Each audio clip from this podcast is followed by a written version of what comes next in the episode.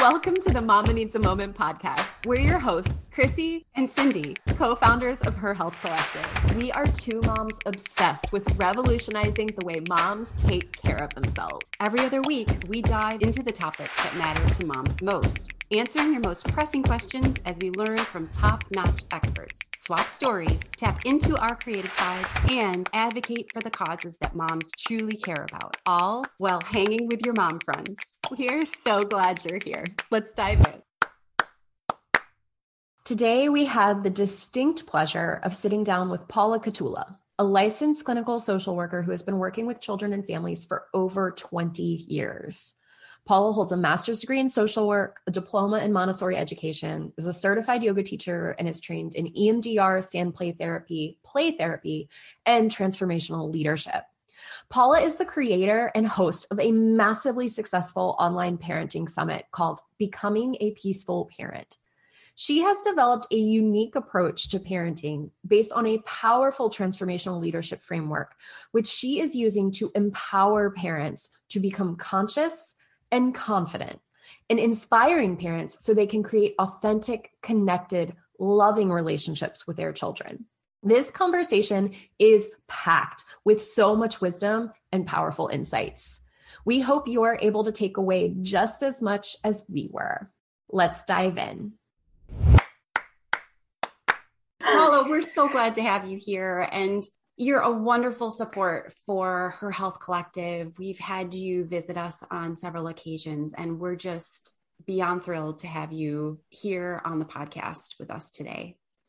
Good I am so excited, so excited to be here with you today and have this beautiful, wonderful, in depth conversation. And that is my intention too is to take things deeper because of, i feel like a lot of the pressure on parenting it comes from the society it comes from social media it comes from all these illusions of images of happy family and what happiness is and you know there's this idea of happiness trap too like so we are like in this hamster wheel of trying to get to something that doesn't actually exist. So i want to interrupt that and you know go to the source level and, and take the conversation deeper from the surface level. So that's my intention as well today so that it really resonates in the core of everybody who is listening today well, we're so excited to dive deep on various different questions. But first, we want to help our listeners get to know you mm-hmm. a little bit more and who you are behind your profession. We know you're not a mom, but you are a parent coach and have a unique lens on motherhood through your work. So we'd love for you to fill in this blank. Motherhood is motherhood is being and doing whatever it takes to love your children, to be there for them, to meet their developmental needs. I'm all about supporting parents in how can you meet the developmental needs of the children without getting triggered, stressed, and overwhelmed, right? because that's the piece that comes in the way of the connection with the child. It's our own stuff, whether you're a parent or like I'm a child therapist, you know, there's our own stuff that always comes in the way. So realizing that we can actually redesign who we are, we are not fixed. We are not like, oh, that's just the way I am and that's it, end of story. No, we get to be and do whatever it takes to provide children whatever they need in the present moment and right before we jumped on i was i mentioned the, the creative expression of the present moment which means we don't know what it is at any given moment. We don't know. And so you just get to trust yourselves that through your own connection and just that attachment and attunement with the child, uh, deep listening and understanding, you'll be able to figure that out. Like my invitation is to let go of a lot. There's a lot of, and these are super helpful sometimes, you know, step one, two, three, do this, this, this, and this, and do whatever. Those are the mechanics of parenting. Super, super important as well. But it doesn't begin there. It begins with who we are. So that's my answer to that. It's just doing and being whatever it takes. And that's the same for me too. You know, like I'm, I'm not a parent, I'm not a mom, but when I work with children, I constantly try to figure out like, okay, who do I get to be right now for this child to be able to fully express themselves and heal themselves? Oh my gosh. We could definitely tell that you work with kids and parents all the time because we have never had an answer like that. Oh, amazing. That's wonderful. What is bringing your life sanity right now? You know, right now, what's bringing uh, a couple different things. The way I start my day. So hmm. for a longest time, my my day was like the alarm rings, I pop up and I just jump into the day without really thinking too much, without grounding myself. So for a uh, couple years now, I changed that pattern. So in the morning, I take a full hour before I check the phone. I make my coffee. I go back to bed. I'm reading. I'm meditating. I'm journaling. I'm writing. I'm like, I'm filling my cup because my days are really crazy. My days are really abundant with lots and lots of connection, lots of meetings. So in order for me to be able to be generous and to give, I get to give to myself first. So I've learned the value of creating that sacred space in the morning like and that's a non-negotiable like nothing's gonna change that even if i have super busy long days like i did last week where i was coaching in this training program and we started super early but i get up earlier because that time is so precious so that's really grounding for me so it feels like every day is a new day every day is a restart i never bring yesterday to today Wow. Never bring um, yesterday to today. There's a couple things in there. One, I really wanted to ask you what your mornings were like, but we didn't, we couldn't fit that in. But thanks for yeah, putting that in there. There it is. Yeah. Yeah. And the other part of it was I can imagine being a mental health therapist that it is imperative for you to have your own self care regimen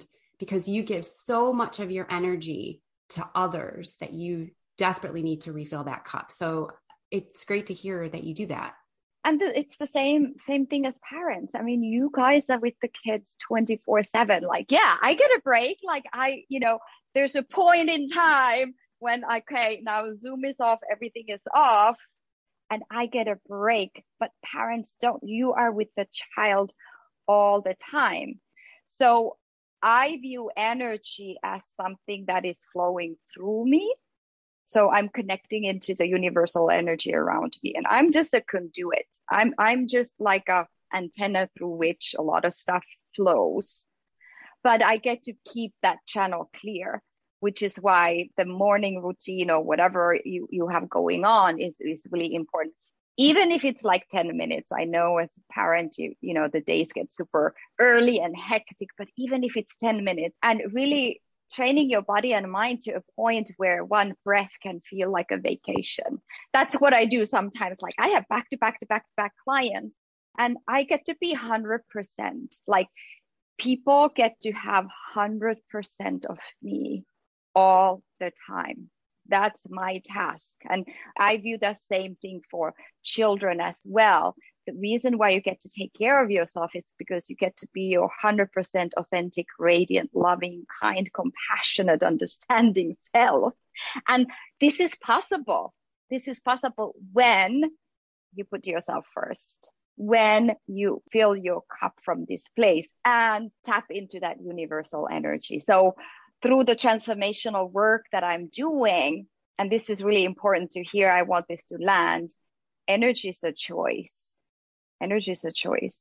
Everything is a choice. So my old self like i had this story like ah oh, i need a lot of sleep and if i don't get my sleep my day is ruined. I'm cranky i'm irritable i'm tired. Like it's just the day feels like oh i'm climbing a mountain i'm climbing a mountain. I'm like and i just decided you know what? That is not a way to live. I don't want to live every single day of my life feeling like i'm climbing the Mount Everest, right? True. So I decided that energy is a choice. And what that means is that even if uh, my body is experiencing fatigue, so there's a difference. I am tired. When we say I am tired, now you are fully identifying your entire being being tired. When we do that, we have an experience of being tired. If I say, I am experiencing my body being tired, however, I choose to commit today to be joyful, to be connected, to be loving. Now that's a different story. So I can be, my body can experience fatigue and being tired and sleepy, whatever. However, my mental emotional state is one of connection and joy and abundance. And I've been practicing that for a long time now and it works. It's like changed my life when I started doing that. And I want to also for the listeners to hear like, wow, what is possible as a parent to live from that place? You know, and that doesn't negate that things are hard. And it's it's really especially parents of young young children and babies who are up all night. And still my invitation is to live in the possibility that you can choose. It always comes down to the choice of creating presence or connection or whatever it is that you want to create. But if we believe the story like, well, I'm tired and therefore I'm cranky or I'm irritable, that's exactly what we create then. Mm, can't wait to hear more as we go through our questions with you. I'm sure you're going to teach us a lot more, and I'm excited about that. What do you look for in a friend? As I'm sitting here, I'm like, I think she'd be a great friend. What do you look for in a friend? you know, what I look for in a friend is in depth conversations and connection, like a level of vulnerability and trust and safety, like that. It's, it's like a special safe place. Good friends are a special safe place to really share about what's going on and and what we are experiencing in this life and that's really really valuable to have that and also that's one of the and we know this also from research is that's one of the the factors one of the main factors that uh, creates resiliency against stress is having friends and having connections you know to really uh, for parents too. And that's one way another way that i fill my cup is having some social contact and having this in-depth conversations and connections with my friends Mm. And yeah, and same thing for parents. And it's like, hear me out. Put yourself first. Put yourself first. Because yes. becoming a martyr and sacrificing yourself in the process of raising children doesn't work. Mm, absolutely. Yeah, I, you hearing me. It's me? exhausting. yes, yes you grew up in Finland. Yeah. And now you live in San Diego, California. Yeah. I can bet that you have traveled quite a bit. What has been the best vacation you've ever taken? Oh my gosh, there are so many. I can't really like say this is the best one. But yeah, I have traveled a lot, especially before COVID. So my routine would be to travel to Europe twice a year. We have lived in Italy and just recently this year, we lived in Mexico. Yeah, so traveling is part of what fills my cup as well. And I can't wait to travel again and love traveling to Italy and Austria and Germany. My ex husband is from Austria, so got to know that country very well and fell in love with it. So every time I travel to Europe, I try to definitely visit Vienna. It's well, you're beautiful. in great company here. Chrissy and I both love to travel, although it hasn't been as frequent, of course, because of the pandemic, but also due to raising kids and all that other stuff. We've had to do a little bit more local traveling versus yeah. the international romping that we used to do. But yeah, anyway. Yeah. Is there one thing that you'd like to learn? Uh, it's so I think funny. I stumped her for a second. it's just so funny. I'm like, yeah, well, I I love learning. Learning. I, I'm I'm just I love learning. Like if I didn't stop myself, I would be going to school all the time and learning something. But this is so funny that you asked that. That's why I was laughing because just yesterday I was like, I would love to learn to play an instrument. I'm watching this series on PBS on the brain because I love neuroscience. I love to learn about the brain. And it was just talking about how when you learn to play an instrument, how it really like lights up your brain and it's really activates the brain. And so for kids, it's absolutely amazing. If you can get them into learning some kind of instrument, it really helps them with their reading, it helps them with their math, it helps them with their memory. It's just like the brain is just like a beautiful symphony happening in the brain in terms of the connections that are created when a person plays an instrument. So that was my latest thing yesterday. Is, like, know, I'd love to learn to play an instrument. do you know if singing does the same thing? Like you're not actually playing an instrument, but you're using your voice as your oh, instrument? That's a good question. I, I bet it's positive. I, I, I think so. But I think there's also something with the motor movement. Like, So when you play an instrument, your hands or your body is involved, which creates an additional layer of uh, activity and connection in the brain. I got you. Okay. Yeah. Cindy, do you sing? Well, I mean, in my shower and like around the house and stuff, but I don't just, you know, but my kids sing quite a bit and I've been encouraging them to perhaps get singing lessons and and everything and they're yeah. like, "No." And I'm like, "But really, let's do some singing lessons." yeah. And kids, aren't they so unrestricted? They yes. just like break out into a song and that's the only time when I sing was teaching a preschool class. So when I was doing my Montessori, so I'm a Montessori, um, I have AMI Montessori teaching diploma.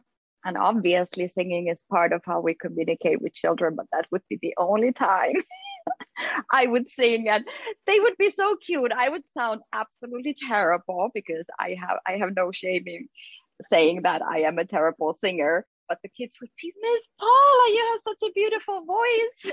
And I'm like, mm, that's fantastic. Yeah. So you mentioned that you're watching something on PBS right now. Can you fill us in on what you're reading and watching if there's anything else that you're enjoying right now? Typically I'm reading a couple different books all at the same time.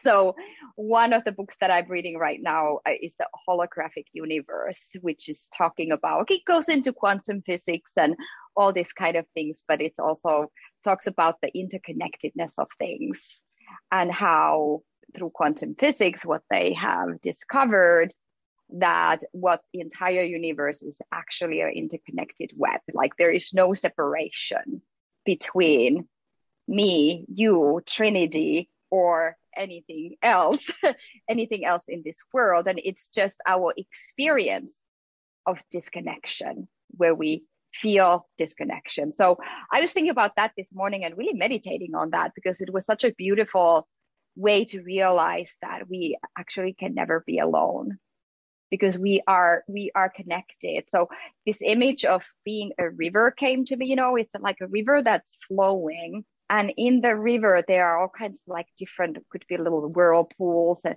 different parts of the river that are very unique so those are just like the little whirlpools and little things that are happening in the river are the unique manifestation of who each of us are. But however, we also belong to the river all at the same time. So we are wow. all connect we are all connected and we are individual all at the same time.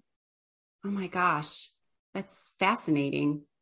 Yeah. Well, and thank you so much for telling us a little bit about you. I I yeah. I do have a question about how you picture retirement, but I can I'm going to say probably traveling, right? Yes. Yeah, so my retirement traveling definitely living somewhere I don't even know where I'll get to figure it out somewhere exotic and nice and warm and probably do, reading a lot doing some writing I I can't imagine that I would stop doing what I'm doing. So I'll probably do that still to whatever extent that I can and just doing a lot of yoga as well. So yeah, just kind of doing what I'm doing, but having more time to really focus on some like the creative parts. Yeah, definitely writing. I've been wanting i love writing. I write a lot of stories and you know there's there's a book somewhere there happening. We'll we'll be first in line for that for sure. Okay great great great great. Well speaking of what you're doing right now you are a parent coach and you have dedicated your entire life to working with kids and families and supporting parents in their parenting, yet you're not a mom yourself. Can you tell us a bit more about why this work is so important to you? Because I was a child myself. I was a child who experienced a sense of abandonment and rejection through uh, parents divorcing and um, eventually also my father died when I was 17 years old. And there was all these unresolved things from years of disconnection and broken promises. So I grew up with an experience my of my childhood was that I'm not important. I don't matter. I'm unworthy. Nobody tells me what's going on. And from that point, then growing up, I was always curious about, you know, the human psyche and like, and, and really making a commitment to every child in this world to be whatever, again, being and doing whatever it takes to get the kids' needs met. And it's really is like, it takes a village to raise children.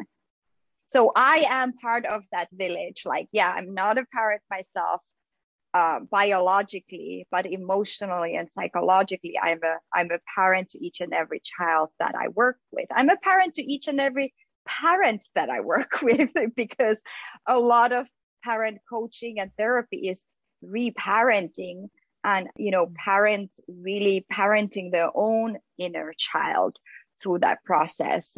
Biologically we are really wired to grow up in intergenerational communities. So back in the day when there were families and communities and tribes living together, it was the ratio of adults to children was probably something like uh, like four to six caretakers per one child four to and that's what it takes. That's that's how the, the, the biology of the child and the child who has has hasn't changed and the needs of the childhood hasn't changed. So there were and there were different ages of people as well. You know there were maybe cousins and brothers and sisters same age and all the way to the elderly and grandparents. And so children grew up in in that way.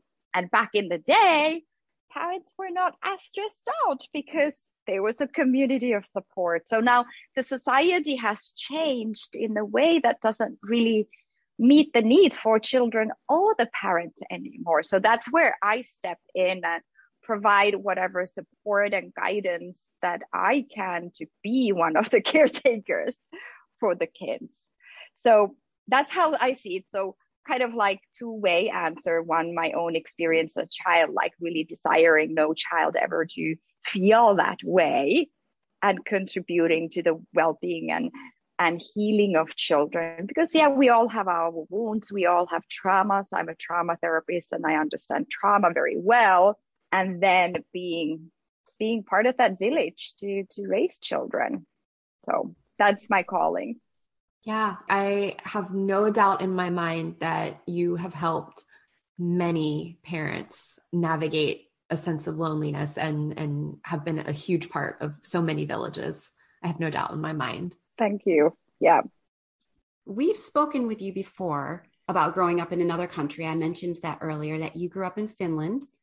And in our previous conversations, we've talked about how different it was compared to the experiences of children raised here in the United States. Yeah. Can you share a bit about your childhood and how that has influenced how you've approached your work over the years? Yeah yeah so one of the beautiful things that i got from my childhood is like independence and freedom because finland is it's like just such a safe country like i would be like when i was five and six years old like my mom didn't even know where i was. I would just go to the woods. We lived in the countryside. I would just go to the woods. So i would go to the fields to say hello to the cows or whatever. I was constantly talking with nature the trees and the birds and the plants and whatever. So through that i also learned to trust myself because i had those opportunities. So in in Finland, and to this date, children are way more independent, and that is actually in alignment with child development. Because kids really what they what developmentally what they need is more and more and more and more independence. So my independence was even manifested as when i started high school i moved away from home. Not because things were bad or anything like that. I remember my best friend and i we were like 12 or 13 years old we went to a summer cabin together, just the two of us, because that's that was just a normal thing. Like we knew how to take care of ourselves at age 12. So went to a summer cabin and we came up with this idea. We want to go to this particular high school that was a really good high school. And it was like, you know, four hour drive away from where we were living at the time. So when it came time to start high school, that's exactly what we did. We moved away from home rented an apartment, got a job, went to school. So things like that. So sometimes when I talk to parents here in the United States about like how to allow your child to be more independent. Sometimes i get these big eyes like looking at me. But it, it really is important and and you can see that even in europe still. Like if you if you tra- have traveled in europe you will notice there are young children traveling to and from school using public transportation by themselves. So that that's one of the biggest gifts that I have gotten from growing up in Finland is that sense of independence. And it truly is a beautiful gift because through that children learn to trust themselves, it gives them confidence. It really allows them to, you know, figure out the world on their own you know that's what it's really it's about discovering the world learning to navigate the world and figuring out for themselves versus having somebody to figure it out for them oh absolutely as you were talking i've noticed that in myself i, I wouldn't necessarily call myself a helicopter parent but i mm-hmm. definitely recognize ways that i have i do more things for my kids than i had done for me when mm. I was growing up, mm. and just mm-hmm. how to provide them with a better sense of independence. Yeah. Because they begin to rely on it. Yeah. On, on yeah. me doing things for them, my husband and I. Exactly. It's like robbing away, and I use a very strong word on purpose. It's like robbing away opportunities to have a sense of mastery.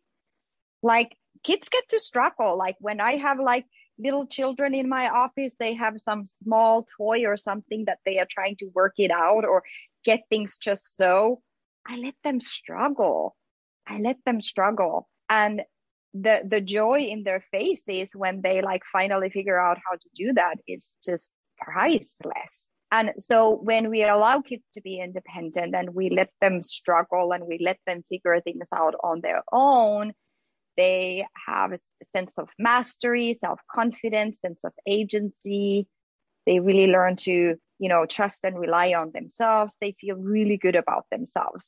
Now, the biggest problem with that is the busyness and the rushing of the children. So that is usually what comes in the way is kids are rushed. So now parents are tying their shoelaces, they are dressing them up, they are fixing the food, there's all kinds of and and also the companies have provided a lot of like things for children that actually don't support the development like all these things like a little yogurt in a pouch like super easy convenient. I get it but developmentally doesn't teach a child anything versus put the yogurt in a bowl get a spoon and now you are learning to eat it this way that you're supposed to. So but all that takes time.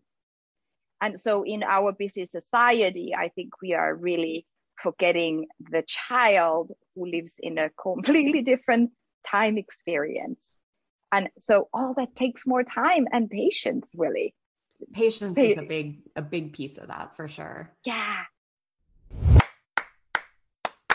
This episode is sponsored by Behind the Behaviors, a 10 week online course designed to redefine what differences really mean. Dr. Joni Johnson helps participants navigate through the misconceptions of ADHD, autism, learning disabilities, mood disorders, and other behavioral problems. Dr. Joni walks you from a place of fear to acceptance, providing an overview of challenging behaviors, teaching you ways to embrace the superpowers of invisible disabilities, exploring why autism in girls is often missed, understanding the different interventions and medications that are available, exploring effective communication techniques, discussing the new normal of parenting children with special needs, and talking about what to do if you, the adult, are the one with ADHD or autism, and covering strategies and techniques for managing those challenging behaviors. Behind the Behaviors is designed for anyone interested in learning more about autism and ADHD and is based on the extensive feedback Dr. Joni has received from the countless workshops she has led on these topics. Past course participants include doctors,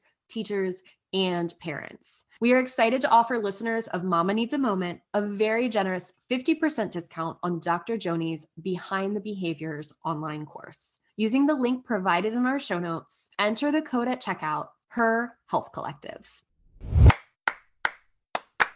I just recently, a few months ago, finished reading No Such Thing as Bad Weather. And I thought of you. I, I remembered this conversation that we had had before about Yeah. Your childhood and how you were raised. And it was such an eye opening book. There was so much I wanted to implement, but then there's so much that I feel living where we live and just the way our society is structured that you're kind of hampered in, in doing. But it, it is a beautiful concept and it is eye opening, at least to just read it. I, I definitely recommend reading that book. It's a great book. You have been working with families and children for over 20 years you have a lot of, of experience. Throughout this time period, you have accumulated a long list of practice areas, and you've already mentioned some of them. You do, do treatment of anxiety disorders, depression, grief and loss, trauma, as you mentioned, addictions, problematic behaviors in children, screen time, which I know you're Mhm. very passionate about. We've had the opportunity to speak with you on that before. Transformational parenting, which we'll be talking about a bit more later over the years, as you've been working with clients, your specialties have most likely changed. What do you consider your heart these days, your, your area of specialty at this point in your life? And, and what has sort of caused that shift for you? Yeah, you know, lately, so starting, well, going on maybe two years now, ever since I stepped into the world of transformational leadership, that's when a lot of light bulbs started to come on. And it, it was like connecting a lot of dots from everything that I have been doing and learning, and uh, also ex- experientially in my office and in my work with children. It just everything kind of came together in that moment of going through the transformational leadership programs myself is realizing the missing piece because I was like, what's the missing piece here for parents? Like, what more can I do? What more can I teach? How more can I support parents in really connecting with their children, creating exceptional relationships and things like that? And so when I went through the leadership program, I realized, like, aha, it's really the leadership it's really and it's transformational leadership because transformational leadership is all about like becoming influential becoming empowering becoming inspiring like being inspiring being empowering versus controlling and coming from a place of creating a relationship and connection and then with kids it's all about how do we enroll them into doing their homework? How do we enroll them into brushing their teeth? How do we enroll them, teenagers? How do we enroll them to follow rules? So that's what leadership is about is the ability to evoke a desire in another person to also do something in a particular way for them to also contribute to society and follow by the rules and things like that. So that is that has been my latest passion is exactly that transformational leadership and I've I've gone through two different programs as a student myself and then now I've started to also mentor and coach be a coach a transformational coach myself and going through a, a program right now with beautiful 142 students who are going through this experience. So that's what I'm bringing right now to the world of parenting is is leadership because that is what I believe what it takes to transform the life experience from being in a survival mode into thriving. You know, I think that is so incredibly powerful because I don't think that's often a way you look at parenting. But if you think about it, parenting is the most intense leadership role you'll likely ever have. Absolutely. Yes. And I, I think that if you have that mindset shift and you start to think of it as a leadership role, it it does shift you out of this survival mode. It, it is a more powerful position to kind but and not that you know you're pushing and, and pulling, but like you come at it from a place of of power and confidence. I, I think that that's a really, really amazing mindset shift to explore. I, I love that. Absolutely. And part of the reason why I kind of realized this too is because I, I talk to a lot of parents. So one of the main themes that's coming up is feeling powerless, just feeling utterly, completely powerless kids are controlling, they are running the show, they are not listening, they are this, they are that. And there's this sense of powerlessness. So one of the things then that leadership, like really learning and, and embodying these some of these leadership distinctions and principles is, like you said, Chrissy, is the ability to step into your own power. And power, I always teach the distinction between power and force. So a lot of parenting comes from a place of force. When we are coming from a place of force, and imagine what happens. So this is a law of physics. When I put force onto something, the physics say it creates the opposite amount of counter force. That's it you know, if I push the wall behind me, the stronger I push, the stronger I experience that the wall is pushing me back. And this is what parents are doing with their kids. They're pushing, pushing, pushing and resisting, getting into power struggles, all these things because they are coming from a place of force. So force is, has to do with control, having an agenda. Things have to be my way, only my way. It's about being right this is how it's supposed to look like this is what you need to do. And all this kind of creates this uh, struggle between parents and children. And it's exhausting. It is utterly utterly exhausting right? And it creates a lose-lose situation because no parent ever feels good at the end of the day when you lay your head down to the pillow. And the kids feel like I'm not important. Nobody listens to me. They feel powerless. Everybody feels powerless when we come from that place. Now, then power, what true power is, is kind of like gravity. It does not take any effort for gravity to be gravity, right? It just is. It does not take any effort for the ocean to be an ocean. It does not take any effort for a hurricane to be a hurricane. It just is. So that's what true power is. So true power comes from a deeper way of being and meaning. So let's take love, the most powerful force in this universe. So when we choose to create love, this is completely effortless as long as the love is unconditional and we don't expect anything in back. So that you choose to show up as loving to your children, to your partners, to your friends, in life in general, loving unconditionally takes zero effort. That's not forceful, yet it's the most powerful thing. That yeah, and so that is the way to step into your power actually is through your ways of being. Oftentimes also for parents, it's vulnerability, it's authenticity. It's the ability to say, I don't know, I have no idea. I have no idea what I should do right now. what do you think? What are the most powerful questions? Like sometimes when I do play therapy with kids or something's going on, I ask them, like even a four year little four year old can answer this, like, okay, what would you do if you were mommy or daddy? And they have the answers. That's I'd give them more beautiful... treats.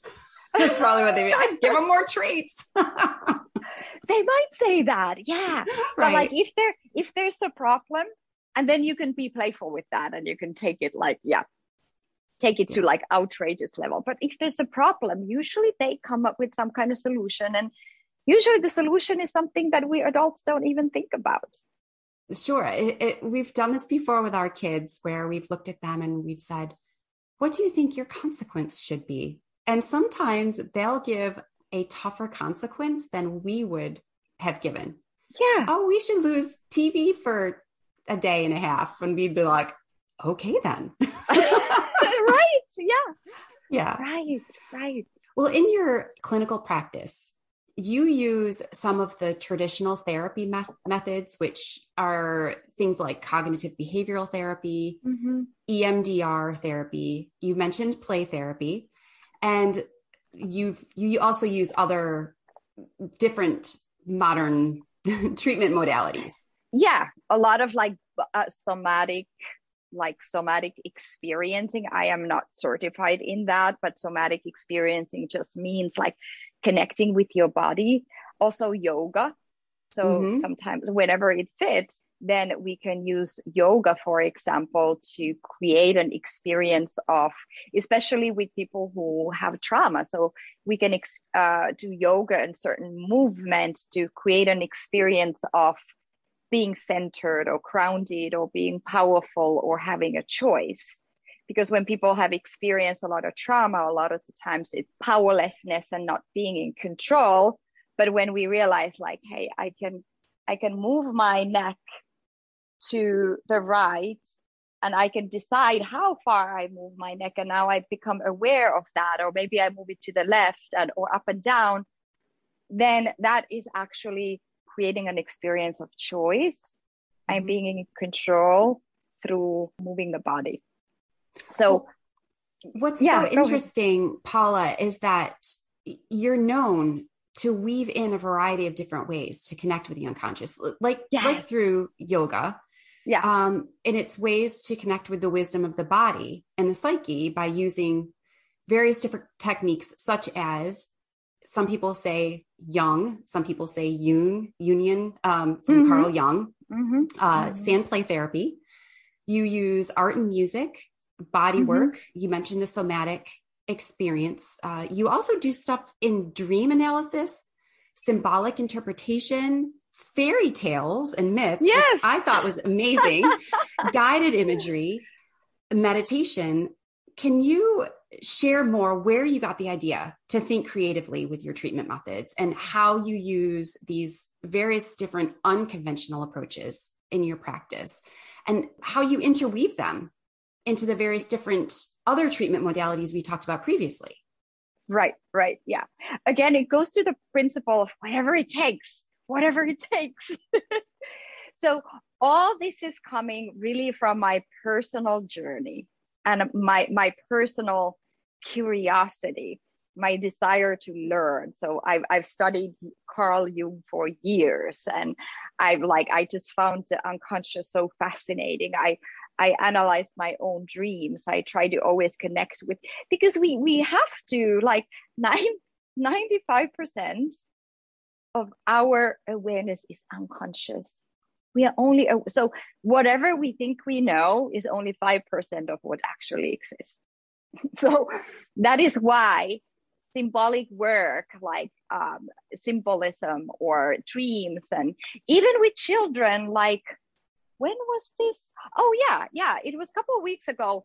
One of my clients you know just uh, was talking about the dream like this is a child and you know she had like this big old rat in her dream. So now we are like, let's look up what does rat mean? Like what is the symbolic meaning of a rat? So it's it's interweaving all that into my work and uh, for me comes very intuitively there's no formula to it it just like i just feel it. I just feel it. Okay now we get to do this.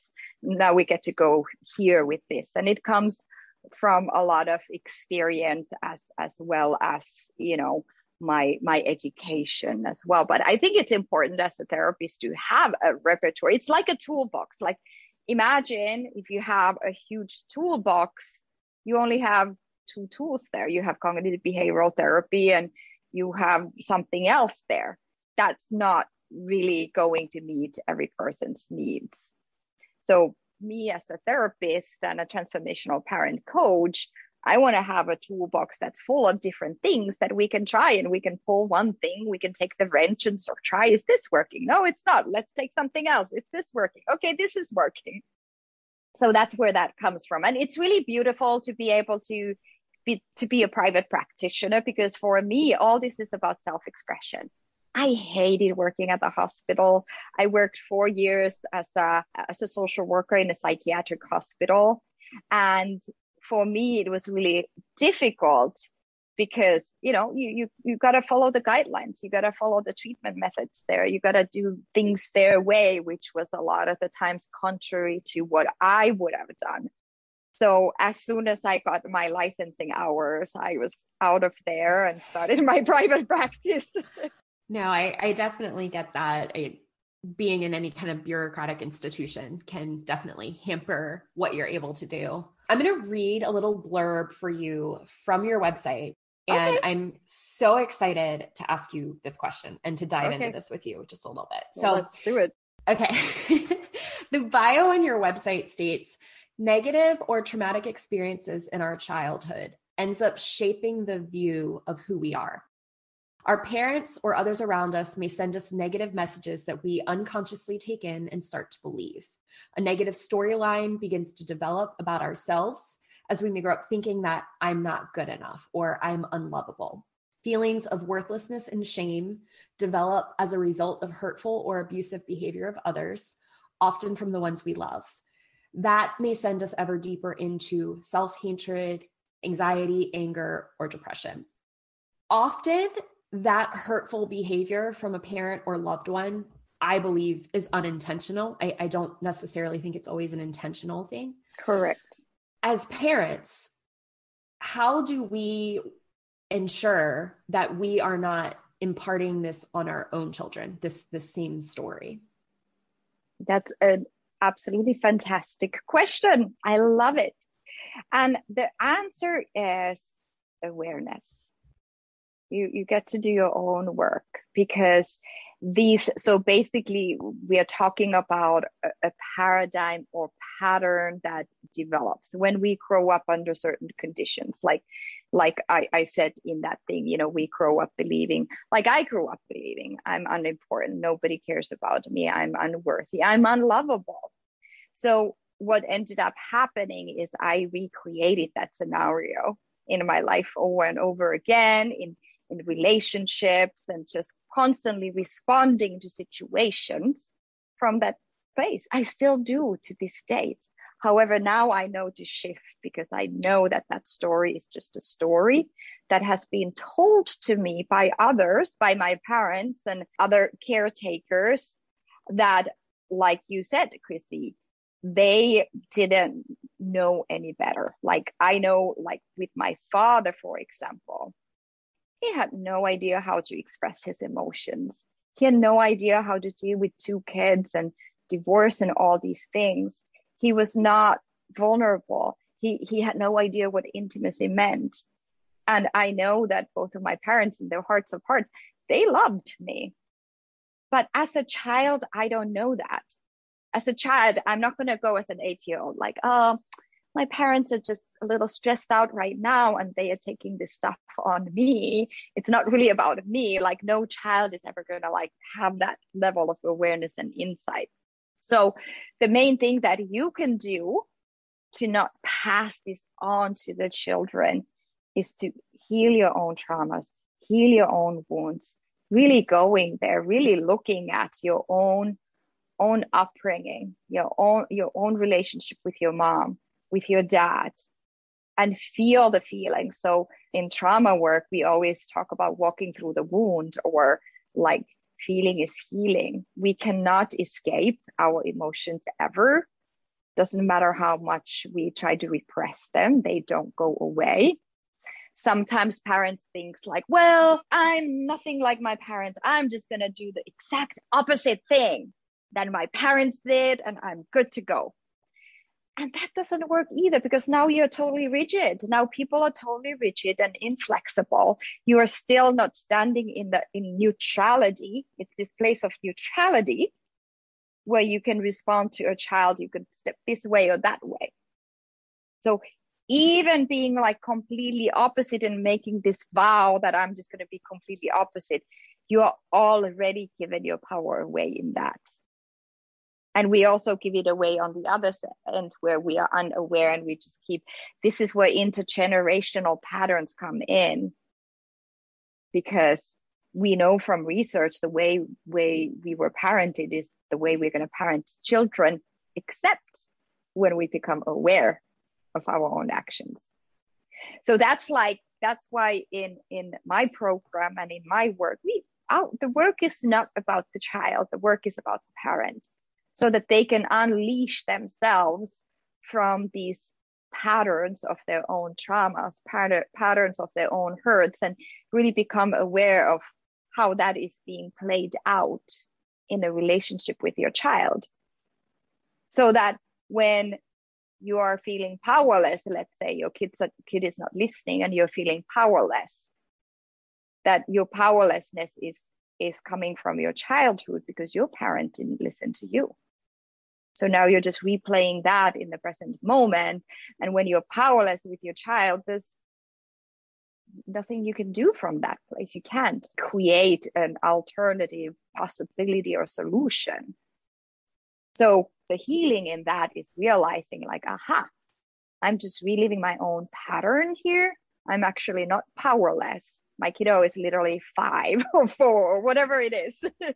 and um, that then stepping into your power it's interesting. I was talking to a friend. She does not have any children yet, but I think she uses me as like an experiment and asks all the questions. So yeah, like she, how is it like? Yeah, pretty much. so she was asking me a bunch of questions and I don't remember what the question was, but basically I was like, well, I think parenting is really a lot of reparenting yourself that is what it is. Like you have to reparent yourself in order to be a quote unquote good parent. And what I'm hearing you say, and what I am realizing in my own journey, is that it's going to get a lot worse before it gets better. Like you have to walk through the muck, and it's not always pretty and it doesn't always feel good. But awareness is your answer, then Correct. the only way to get there. yeah. And here's the most important thing if you don't remember anything else from this podcast, remember this it's never about the thing, it's never about the thing. so we always like we get into arguments about this or that da, da, da, da, da, da. it's never about that so always like so the solution is to dig deep and anytime you blame your child, you are in a mindset of like, they need to do this differently, fix them, you know. And I know this because that's why, kids come to therapy. It's like, you know, parents bring them, fix my, there's something wrong with my kid, there's this and there's that. This blaming and projecting onto the child is actually, you know, you're shooting yourself in the foot because now it doesn't allow yourself to do, do that internal reflective work. So the first question is always like, how, like, what's coming up for me? You know, what am I experiencing here? You know, so being triggered, so to speak, like, okay, where is that coming from? What am I feeling? When did I feel this as a child? What is this plugged into in the past for me? And that's how you raise that awareness. And then when you do that work, then you can make a choice versus just react. Because when we are, it's just trigger, reaction, trigger, reaction, and there on we go, really exhausting and, and a negative experience for everybody. But if you go like trigger, trigger happens like, aha, like your buttons are your buttons. We all have buttons.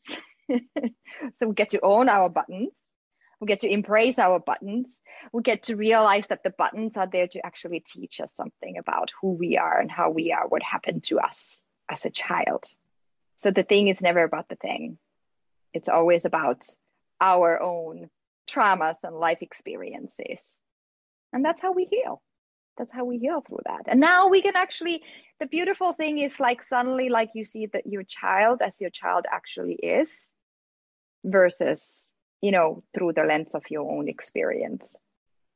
Now they can have their freedom and you can have your freedom too. Paula, you've developed a six month transformational parenting program. We, we briefly mentioned it earlier. And you also offer one on one coaching based on your 20 years of experience working with children and families. You mentioned on your website, I believe is where this was mentioned, that the three months in the transformational leadership program that you took equaled 10 years of therapy. Mm-hmm. Will you please tell us more about the transformational leadership program and why you believe it was a life changer for you? But we'd also like you to talk a little bit about how you used this program to create your own parenting program and what that creative process was like to develop a parenting program of your own. Yeah. Awesome. Awesome. I love it. Yeah. So the first time I stepped into the my first leadership program, I went there thinking like, oh, I know it all. There's, I don't know. What is this? What is this program going to give me? Like, I'm a therapist. I blah, blah, blah. I'm this and totally self righteous totally self-righteous and looking around like okay who are these people blah blah blah and i had no idea no idea of the level of disconnection in my life fear of intimacy because I was just in my own story. I was living in my own story. And the beautiful thing about this program, and it's put together by Heartcore Leadership, and it's it's an experiential program where a group of people go through a journey of experiences together where this group of people becomes your mirror. So we go through uh, different exercises and things like that. And as i'm going through those things i realized that i was very disconnected because i'm constantly working working working working working. Like my friends literally like had to schedule like oh let me look at my schedule and maybe two weeks in i could maybe have a dinner with you. I mean that was really messed up to me. And i i never saw myself like that. But when i started to get feedback because the, the program and everybody in the program are a mirror for me this is what i was hearing and learning about myself.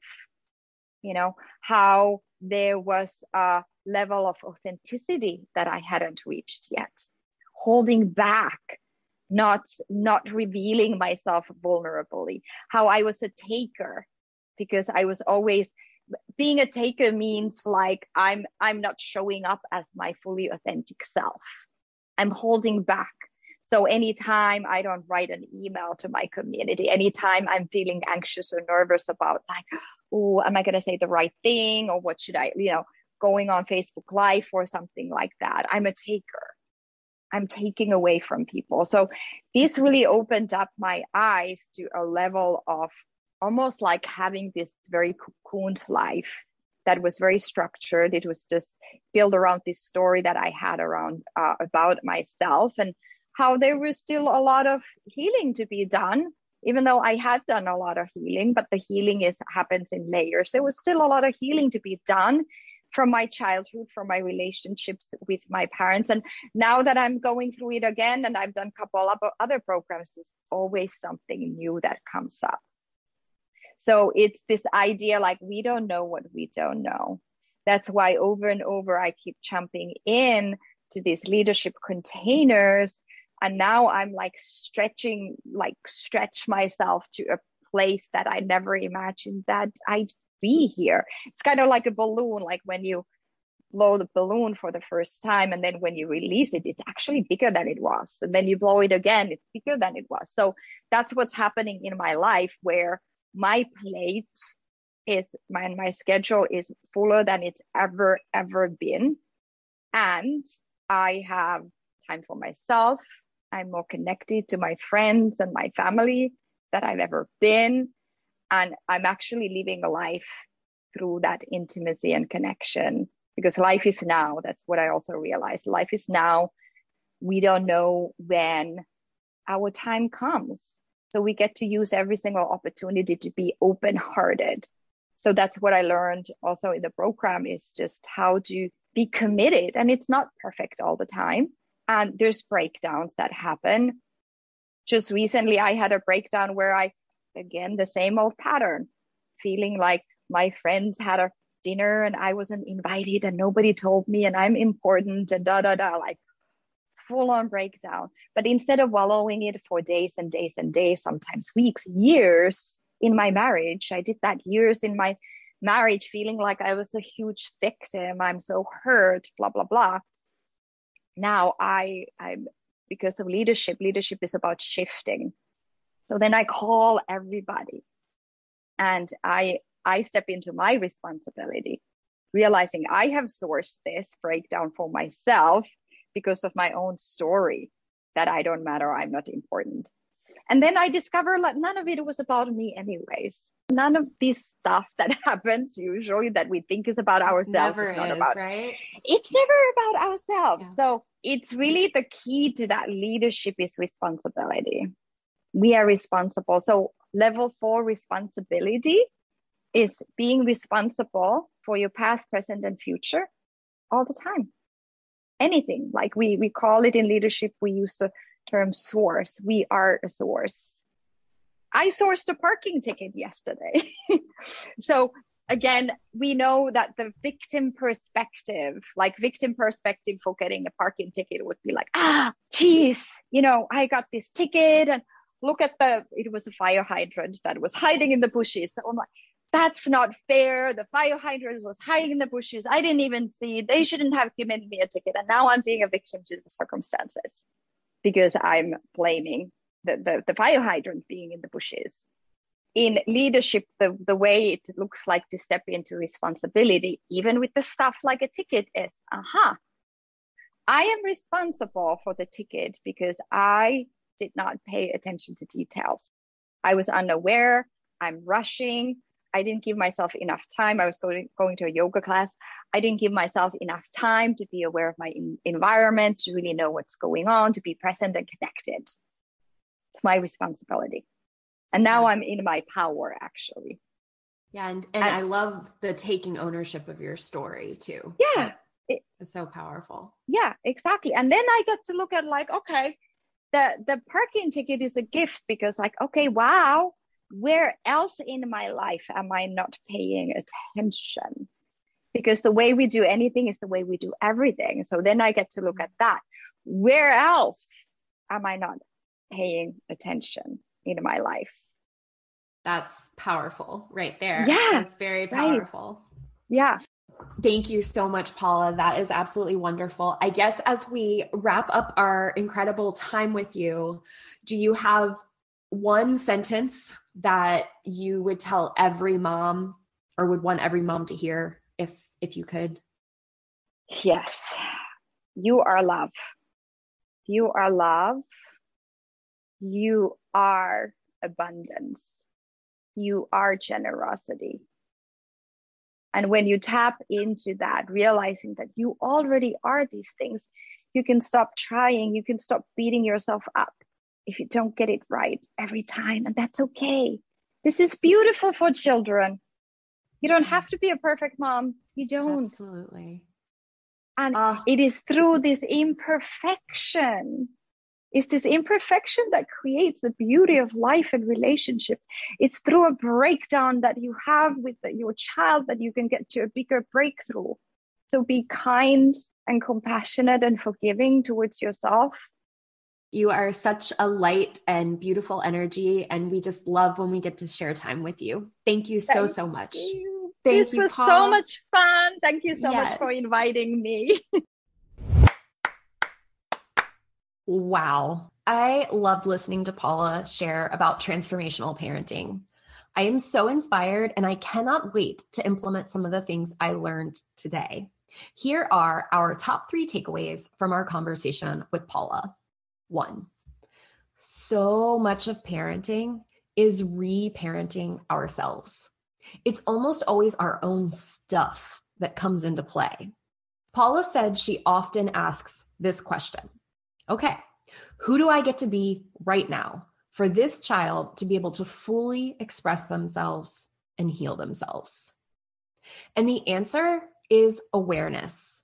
We all grow up hearing certain messages and have ingrained less than helpful beliefs that will negatively impact us as adults.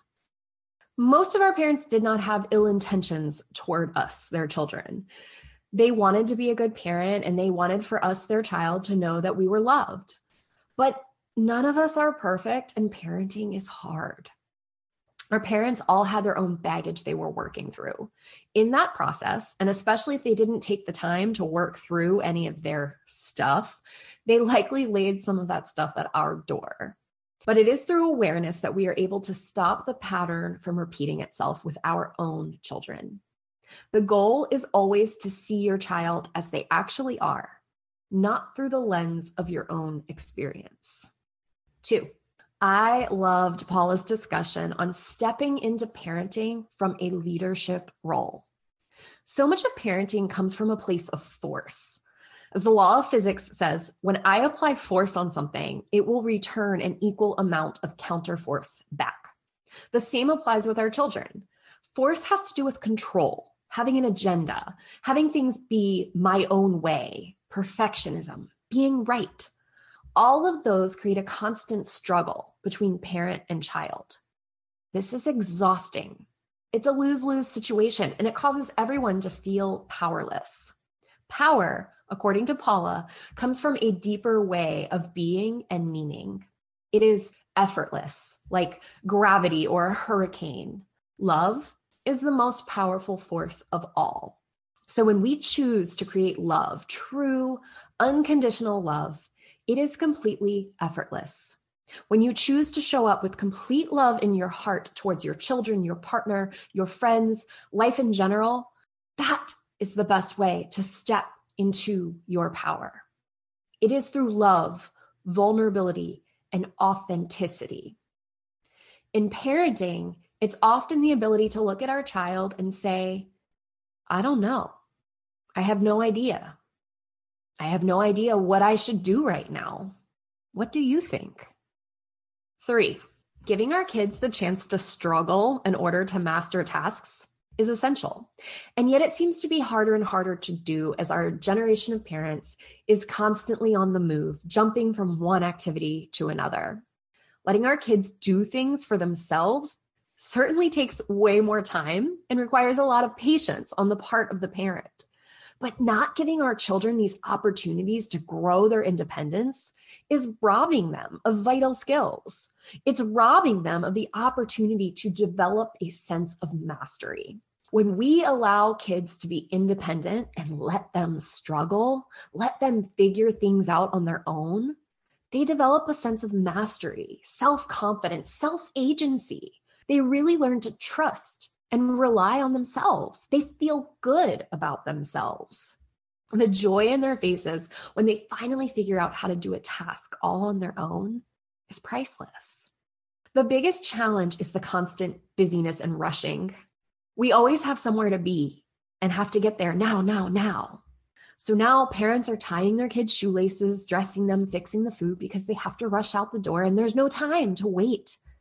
Yet, if we remember our children are living and operating in a completely different time experience and they are not rushing anywhere, as often as we can and our schedule allows, if we can slow down and let them take the reins, let them take their time, Trust me, I know it requires immense patience on the part of the parent, but it does give that child the chance to struggle, learn, and master those vital new skills. Thanks for listening. Until next time, take care. Hi, Bye, friend. We've enjoyed hanging out with you. Follow us so you're the first to know when we drop a new episode. If you enjoyed your time with us, let us know by leaving a review. We always love hearing from you. Until next time, stay true to you.